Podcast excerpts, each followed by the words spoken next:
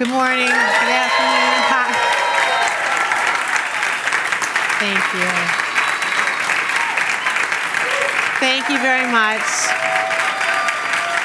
I appreciate that. Thank you. It has been such a joy uh, for my husband and me and our two daughters to be a part of this community, a part of this church, and we have felt so welcome. And it's a privilege today uh, to be able to teach you. And Jarrett told me, he gave me seven chapters in Proverbs and said, You pick whatever you want to talk about in those seven chapters. And if you've been reading along, you know that like every verse is just pregnant with power and a great principle, and there were so many options. So my husband had an idea for me. He says, I got, I got the perfect one for you. He said, Proverbs 25, 24. Better to live on a corner of the roof than share a house with a quarrelsome wife. I don't know what he was getting at. And then he said, Wait, Nance, wait, wait. I, you could do like a two part series because I found another one Proverbs 27 15. A quarrelsome wife is like the dripping of a leaky roof in a rainstorm. Now, when we were newlyweds, uh, and if I would become, you know, just the littlest bit whiny or complaining, instead of reading this whole verse to me, he had a code. He would just look at me and go, drip, drip, drip. So, you know, we, uh, yeah, nice, right? So, we are not going to talk about quarrelsome wives today, as Jarrett said, because I get to choose. We're talking about. Uh, we are going to talk about humility, and this is a virtue that God cares deeply about. In fact, I think it is one of the truest tests of whether we're having this inner transformation that Jesus can bring to our lives. It's a, it's a piece of very important evidence. And it's addressed all over the Bible, but it's hugely misunderstood. So let's talk about humility. Now, in this age of selfies and Instagram and creating our own brand and managing our image, this trait of humility is remarkable it's rare. You know, we're astonished if we see it in another person because we are urged in our culture to promote ourselves and to make sure that we receive the recognition and the salary and the position and the title and the office location and the honor and the prestige that we might think we deserve. And we think if I don't promote myself, no one else will. In fact, recently at a graduation ceremony at Howard University, Sean Diddy Combs had this to say. He said, Nobody is going to take you to the front of the line unless you push your way to the front of the line. Is that true? Is the only way to get honor and recognition to push for it ourselves? That's the culture that you and I live in. Now, as Jarrett said, for many years I had the honor to serve on a church staff and to be a leader in a local church, but I'm in a new season of my life now, new transition, and I've been doing some leadership coaching, coming alongside uh, some young leaders, and also some speaking and teaching. So, in this new season, some people way smarter than me have come alongside me and said, you know what, Nance, you need to put yourself out there more. You need to get more active on social networking. You need to define your brand and promote your work. And I have to tell you, a part of that makes me feel very uncomfortable. But if I'm really truthful with you and go a little deeper, I would tell you this I struggle with humility on a daily basis. I am learning that I have an addiction to approval and affirmation, that I care way too much what other people think of me. And God has been teaching me some hard lessons over the past several years about what it means to be truly humble. And I'm hoping that several of you are much further along in this grace than I am, but maybe some of my learnings can help you continue to grow in this virtue. So, we've been learning from Proverbs. I invite you to grab the Bible that's in the seat pocket in front of you, or if you're in the front row, I think it's under your seat. Um, it's right in the kind of the middle of the Bible. I want you to turn to page 453 if you're looking at the blue uh, Bibles, and just kind of put your finger in there because I want to give you a little bit of background. The writers of the Proverbs have a lot to say about humility. In the 31 chapters, there are many, many verses about pride and humility. And it strikes me that Solomon, who's one of the primary writers of this book of wisdom, actually had boatloads of, of reasons to be a prideful man. You may have heard he was the wisest man who ever lived. One day, God came to him and he told him he could ask for anything he wanted. I mean, wouldn't you like that? God come to you and say, You can have one wish, you can have anything you want. And instead of asking for wealth or fame or power, Solomon asked for wisdom. And God was so pleased with his request that in 1 Kings, you don't need to flip there now, but in 1 Kings, this is what God said I will do what you have asked. I will give you a wise and discerning heart so that there will never have been anyone like you, nor will there ever be. Moreover, I will give you what you have not asked for, both wealth and honor, so that in your lifetime you will have no equal among kings. Just to give you a little glimpse of the vast extent of Solomon's wealth, later on in 1 Kings, we learn that the weight of gold that he received on an annual basis just from other kings was over 25 tons. He had a throne that was overlaid with ivory and pure gold, and there were six steps leading up to this throne with 12 lions standing on the steps, like the Art Institute on steroids, just leading up. He had accumulated 1,400 chariots, 12,000 horses imported from Egypt. He drank from gold goblets. Just think like way, way beyond Bill Gates. So maybe, just maybe, this great king had a few reasons to feel some pride. Now we're going to camp on two proverbs from uh, that he wrote about humility, though there are many, many others. Let's look at Proverbs 22, verse 4. Again, page 453, Proverbs 22, 4. Solomon said, Humility is the fear of the Lord. Its wages are riches and honor and life. Clearly, Solomon believes that you and I are to hold God in the highest esteem, and that if we give him the appropriate reverence, all the rest will follow in due time. Then look a few chapters later, flip ahead to page 456, Proverbs 27. This is the second one I want to look at. Proverbs 27, verse 2. Let someone else praise you and not your own mouth, an outsider and not your own lips. We are not, we're not supposed to worry about promoting ourselves, about our status or our place. Solomon says a humble person doesn't push for praise, exactly the opposite of the advice from Mr. Combs. The Bible clearly teaches us that humility is a virtue that we should aspire to. And Jesus modeled a life of humility. But what does it actually look like? What do you picture when you think of a humble person? Many of us hold misconceptions. We may picture a humble person as someone who is filled with self contempt, who sees themselves as like a worthless worm, who's passive and tentative and completely lacking in any self confidence. And I'm here to tell you that is not the biblical picture of humility. It's not even close. We all know people with a habit of putting themselves down and deflecting any praise. And this false attitude is really full of self pity.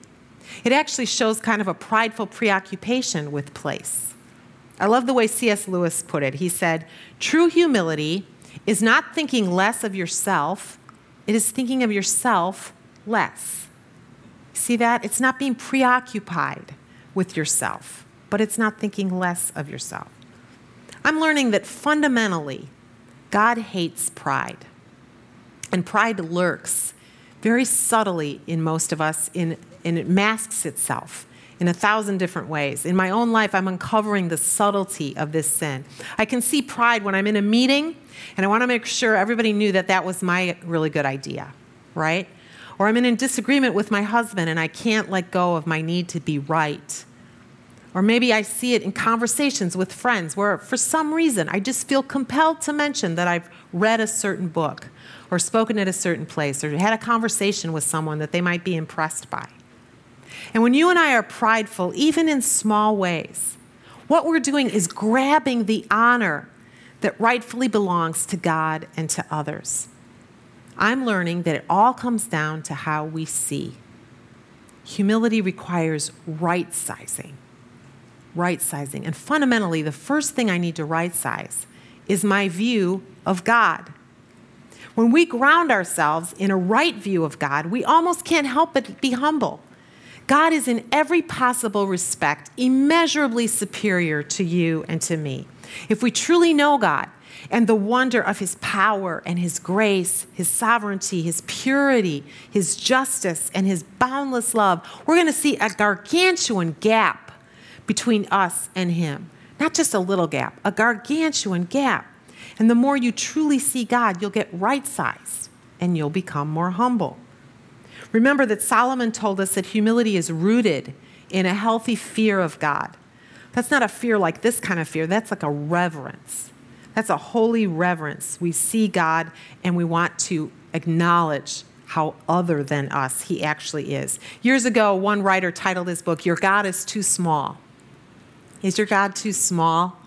Have you kind of seen him as just sort of like us humans, kind of like your buddy, more than the Almighty, eternally faithful, outrageously grace giving, magnificent, and absolutely holy God, completely other than you and me? You know, we remind ourselves in a very practical way of those truths when we gather together and sing songs like we did this afternoon. You come together and you say words about God that are true, and you remind yourself that He is other than you. Another way that I get an accurate view of God personally is I love to be out in nature. And now that it's summer and when it's not raining, it's really wonderful to go out and to be outside. The home we've lived in for 23 years is out in the suburbs. And there's gorgeous green grass and flowering trees and wide open spaces of beauty. But for the summer, for three months, my husband and I are renting an apartment here in the West Loop, and we're getting a taste, you know, of city life. And for the most part, I am loving it. But I have to admit, I miss some of those wide open spaces. So a few days ago, I took a walk all the way down to Millennium Park, and I was in the Lurie Gardens. And I don't know if you've been there lately, but kind of what they're featuring is this purple sage. Absolutely gorgeous, a really deep purple. And if you sit there for a moment and look at it, you're just struck by how magnificently beautiful it is. And when I look at flowers like that, or I hear the birds singing, or I see the water sparkling on Lake Michigan, I am filled with awe at the one who made all of that. And I look up to the heavens and I say, You are God, and I am not. And humility begins to sneak up because I right size my view of Him. But then I have another job of right sizing. I need to right size my view of God and then right size my view of myself. Humble people see themselves accurately. Now, I'm really learning this from Beanie. I learn a lot from Beanie. Beanie is my dog. I want to show you a picture of her. Yeah, I know. She's really cute. But Beanie, for two years, was a suburban dog, and now she's learning to be a city dog, and it's a lot of adjustment going down the elevator and all that kind of stuff. And so we've been hanging out a lot at the dog park over on Sangamon. I don't know if you've been over there. And there's a gated area where they, you can open it up, and the dogs can just sort of run free. Now, Beanie only weighs 10 pounds, and she goes into this gated area and she just boldly goes up to huge Labradors and German Shepherds, any kind of dog. She starts nosing them, you know, like dogs do, and checking them out. And often they bark really loud at her or they nip at her as if to say, Get away from me, you tiny little thing. And she jumps back and looks at us with these big, sad eyes, like, You know, what did I do wrong?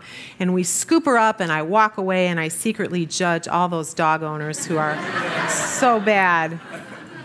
But the truth is that Beanie doesn't see herself accurately. She needs to look in the mirror. She's only 10 pounds. She needs to right size her view. So now I'm going to go back to the Bible and try to make a transition here. Paul, in his letter to the Romans, said this Do not think of yourself more highly than you ought, but rather think of yourself with sober judgment. Okay, so what does that mean? I think it means to see the truth about ourselves, both our strengths and our weaknesses, our gifts and our limits, who we are when we're our best healthy self, and who we are when we are our toxic, dysfunctional, shadow kind of self. And when it comes to right sizing ourselves, our view of ourselves, I think some of us tilt one way and some another. Let's start with those of us who tilt towards seeing ourselves as maybe a little better than we actually are. Those of us who tend to lust for affirmation or who manage our image, who subtly or not so subtly push for attention in our rightful place. Our job in right sizing is to take a closer look at all the ways in which we are not who God has asked us to be, to regularly examine ourselves in the bright spotlight of God's holiness and to take a look and say, you know what, there are some things where I am not, I am not healthy and right.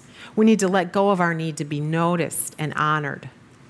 But there are other people in this room today who tilt in the other direction. And you might be hearing when Jarrett said we're going to talk about humility, and you might think, you know, I got that. I don't, I don't struggle with that one at all. You're making your grocery list right now or thinking about what you're going to do when you get out of church. You think humility is not a problem for you because you're inclined to see yourself as of little worth. You don't think maybe that you deserve any honor and praise because when you do look at yourself, all you see are your faults and your failures. And you might tend to put yourself down a lot and think that that is humility. But in many cases, it is actually a false humility. You see, to get right sized, your job is to see your incredible worth as a son or daughter of God. Your job is to not hold back from what you can uniquely contribute to this world you uniquely, to see yourself as a treasure. A man I know was attending a church gathering where a young woman sang a solo, and it really moved him. It was very, very powerful for him. And so he wanted to tell her that, and he went up to her after the gathering and he said, I just want to thank you for that song. You did a great job, and it, it really touched me.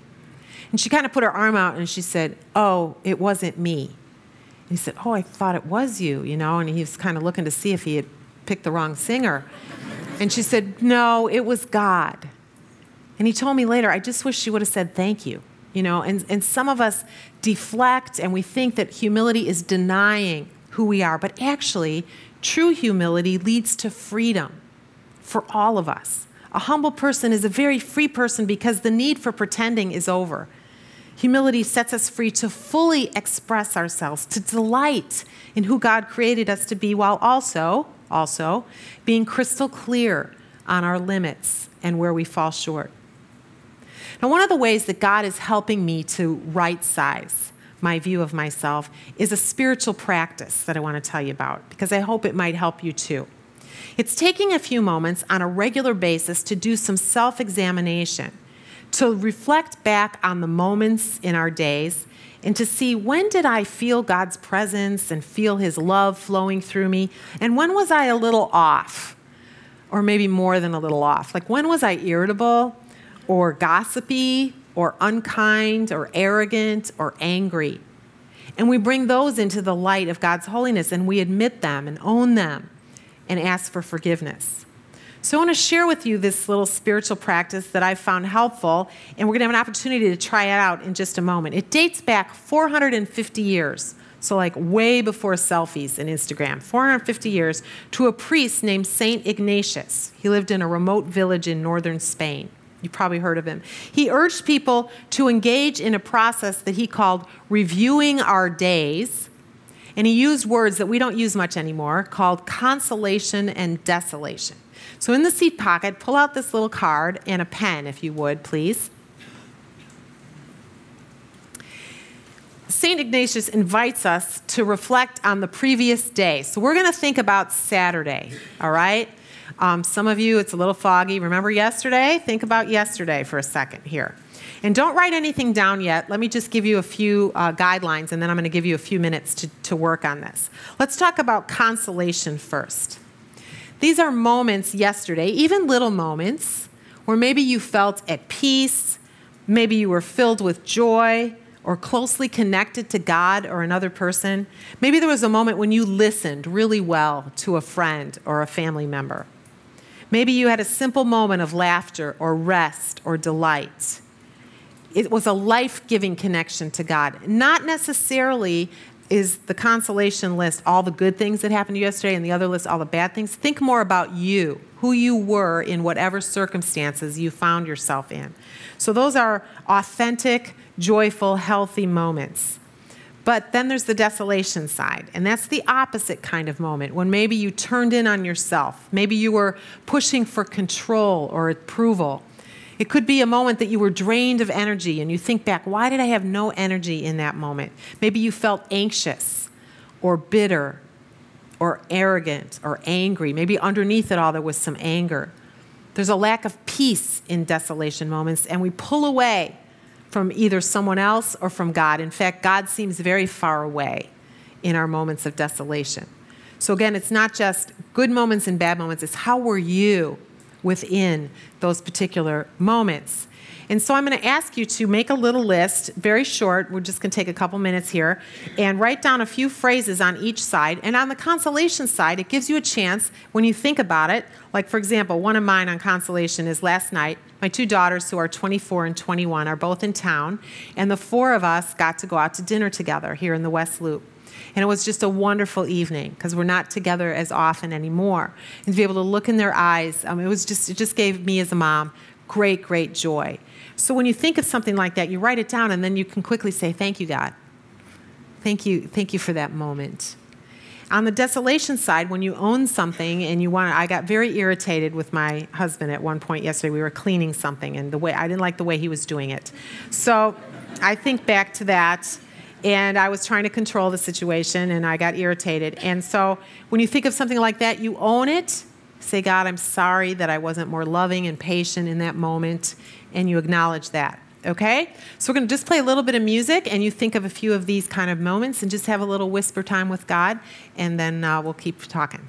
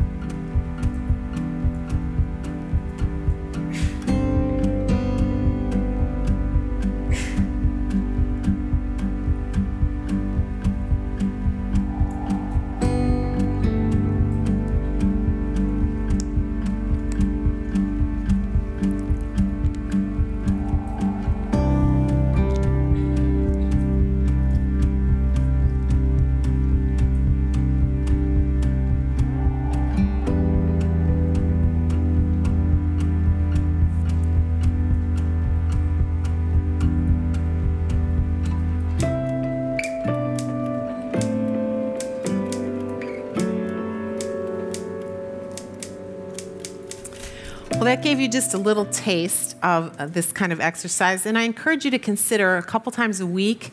Um, maybe some of you are going to want to try to do this every day. Uh, some folks find it most helpful at bedtime, and uh, you just grab a scrap of paper, put a line down the middle, and, and think, or sometimes you just do it mentally and you don't even, uh, you know, write it down. Um, some of us are too tired at night, and so you might want to do it the next morning and think about the previous day.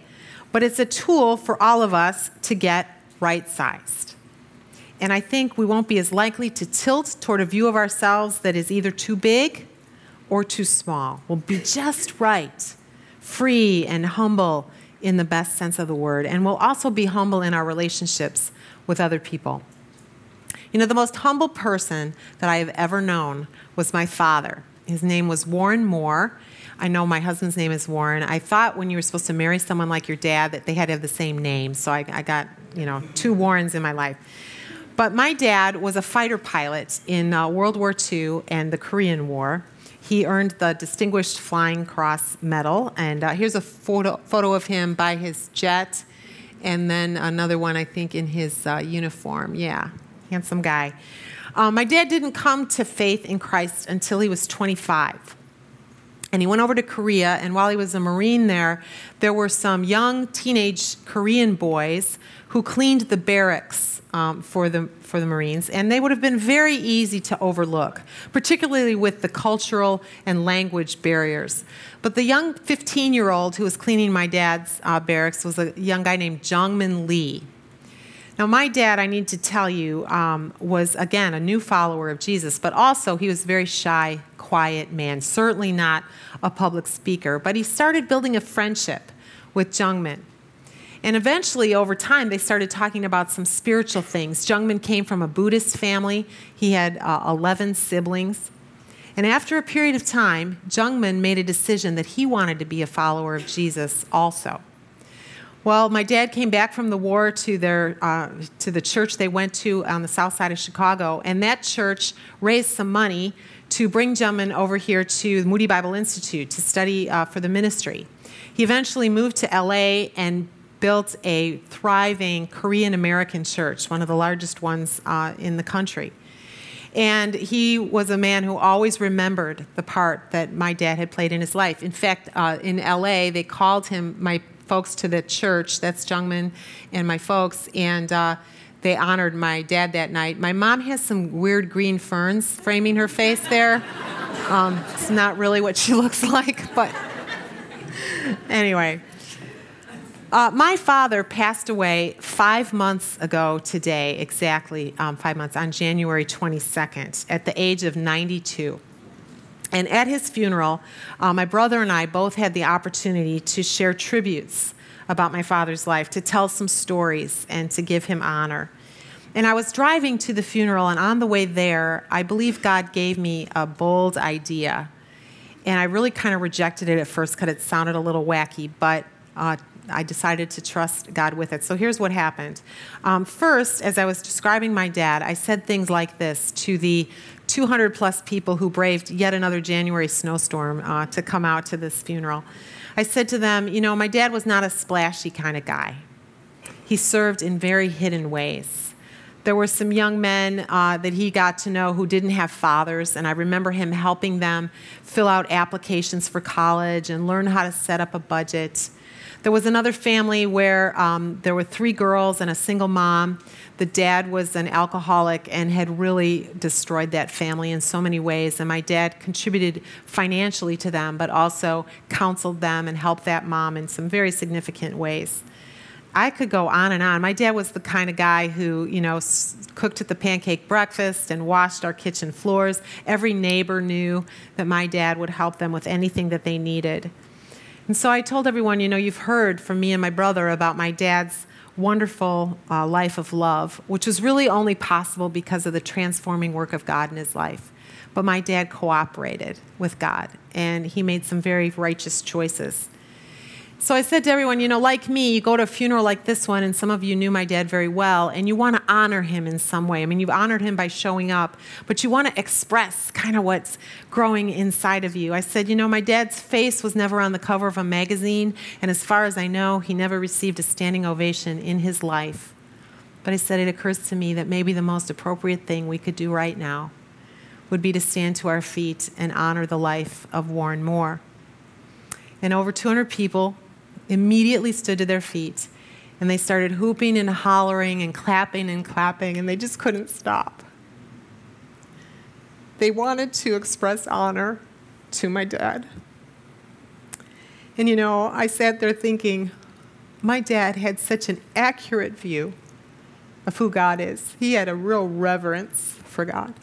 And he had such a clear view of himself, he wasn't impressed with all of his accomplishments. He, he was very clear about who he was and who he wasn't.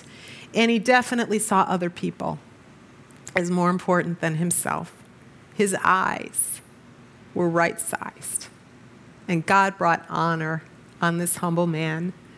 And I really felt like I think maybe he's watching from heaven. I hope he sees all these people honoring him Remember, Proverbs 27 2 says, Let someone else praise you, not your own mouth, an outsider, and not your own lips. And I truly want to be more like my earthly dad and more like my heavenly father as well. Can you imagine, my friends, what Soul City would be like, what this church would be like if we all grew in this grace of humility? What would our workplaces and our homes and our neighborhoods be like if we saw God accurately? We got right sized. I think we would walk into this place And we'd be on the lookout for someone to encourage, for someone who's kind of lingering in the shadows, someone who might need a little help. I think we would be at peace in our workplaces, wherever we work. I think we would show up with what we can contribute and give, but we wouldn't be pushing for recognition or for position and, and power.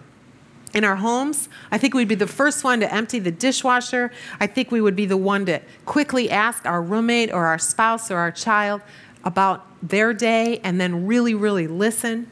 We'd get the focus off of ourselves and onto others. We'd walk into the 7 Eleven or the grocery store or the train station or any other place that our day takes us, and we would not overlook the cashier or the waitress or the bus driver or the homeless person. No human being would be considered unworthy of our respect and our attention and our courtesy. And we would be so peaceful and free because we would no longer be trying so hard to impress. We would not be putting ourselves down and hiding our strengths, we would be right sized, right sized. We'd be far more impressed with the wonder of God and others than we are with ourselves. And you know what? When we live a life of humility, in the end, others will heap honor on us just like they did for my dad. We'll let go of our striving, and honor will come anyway. So here's my assignment for you this week. First of all, a couple times at least, try this exercise. If it doesn't work for you, let it go, but see if it might help to do a little self examination and look at your consolation moments and your desolation moments. And then here's a prayer that we could start with every morning. Every morning, even before your feet hit the floor and you're lying in bed, say, God, help my eyes to be right sized. God, help me to be right sized today in how I see you, how I see myself, and how I see other people. And over time, I promise you, if we do this, God will do a really good work in all of us, and humility will sneak up on us unawares. Let's pray together. Holy, magnificent, almighty Father, we're sorry that sometimes we've made you too small. We're sorry that sometimes we don't give you the reverence and the honor and the respect that you so deserve. And Father, we're also sorry that we just haven't looked at ourselves accurately with sober judgment. And some of us have thought too much of ourselves and others too little. But help us to get right sized. Help us, God, to see the wonder you made when you made us, but also to see where we still need to grow and where we need to allow you to do your transforming work. Thank you for this virtue of humility that you call us to. God, may we grow in this grace, and may this increasingly be a place known for its humble people. Thank you for being so present in our gathering here, and for Jesus, whose eyes were always right sized. We thank you for him, and it's his, in his name that we pray. Amen.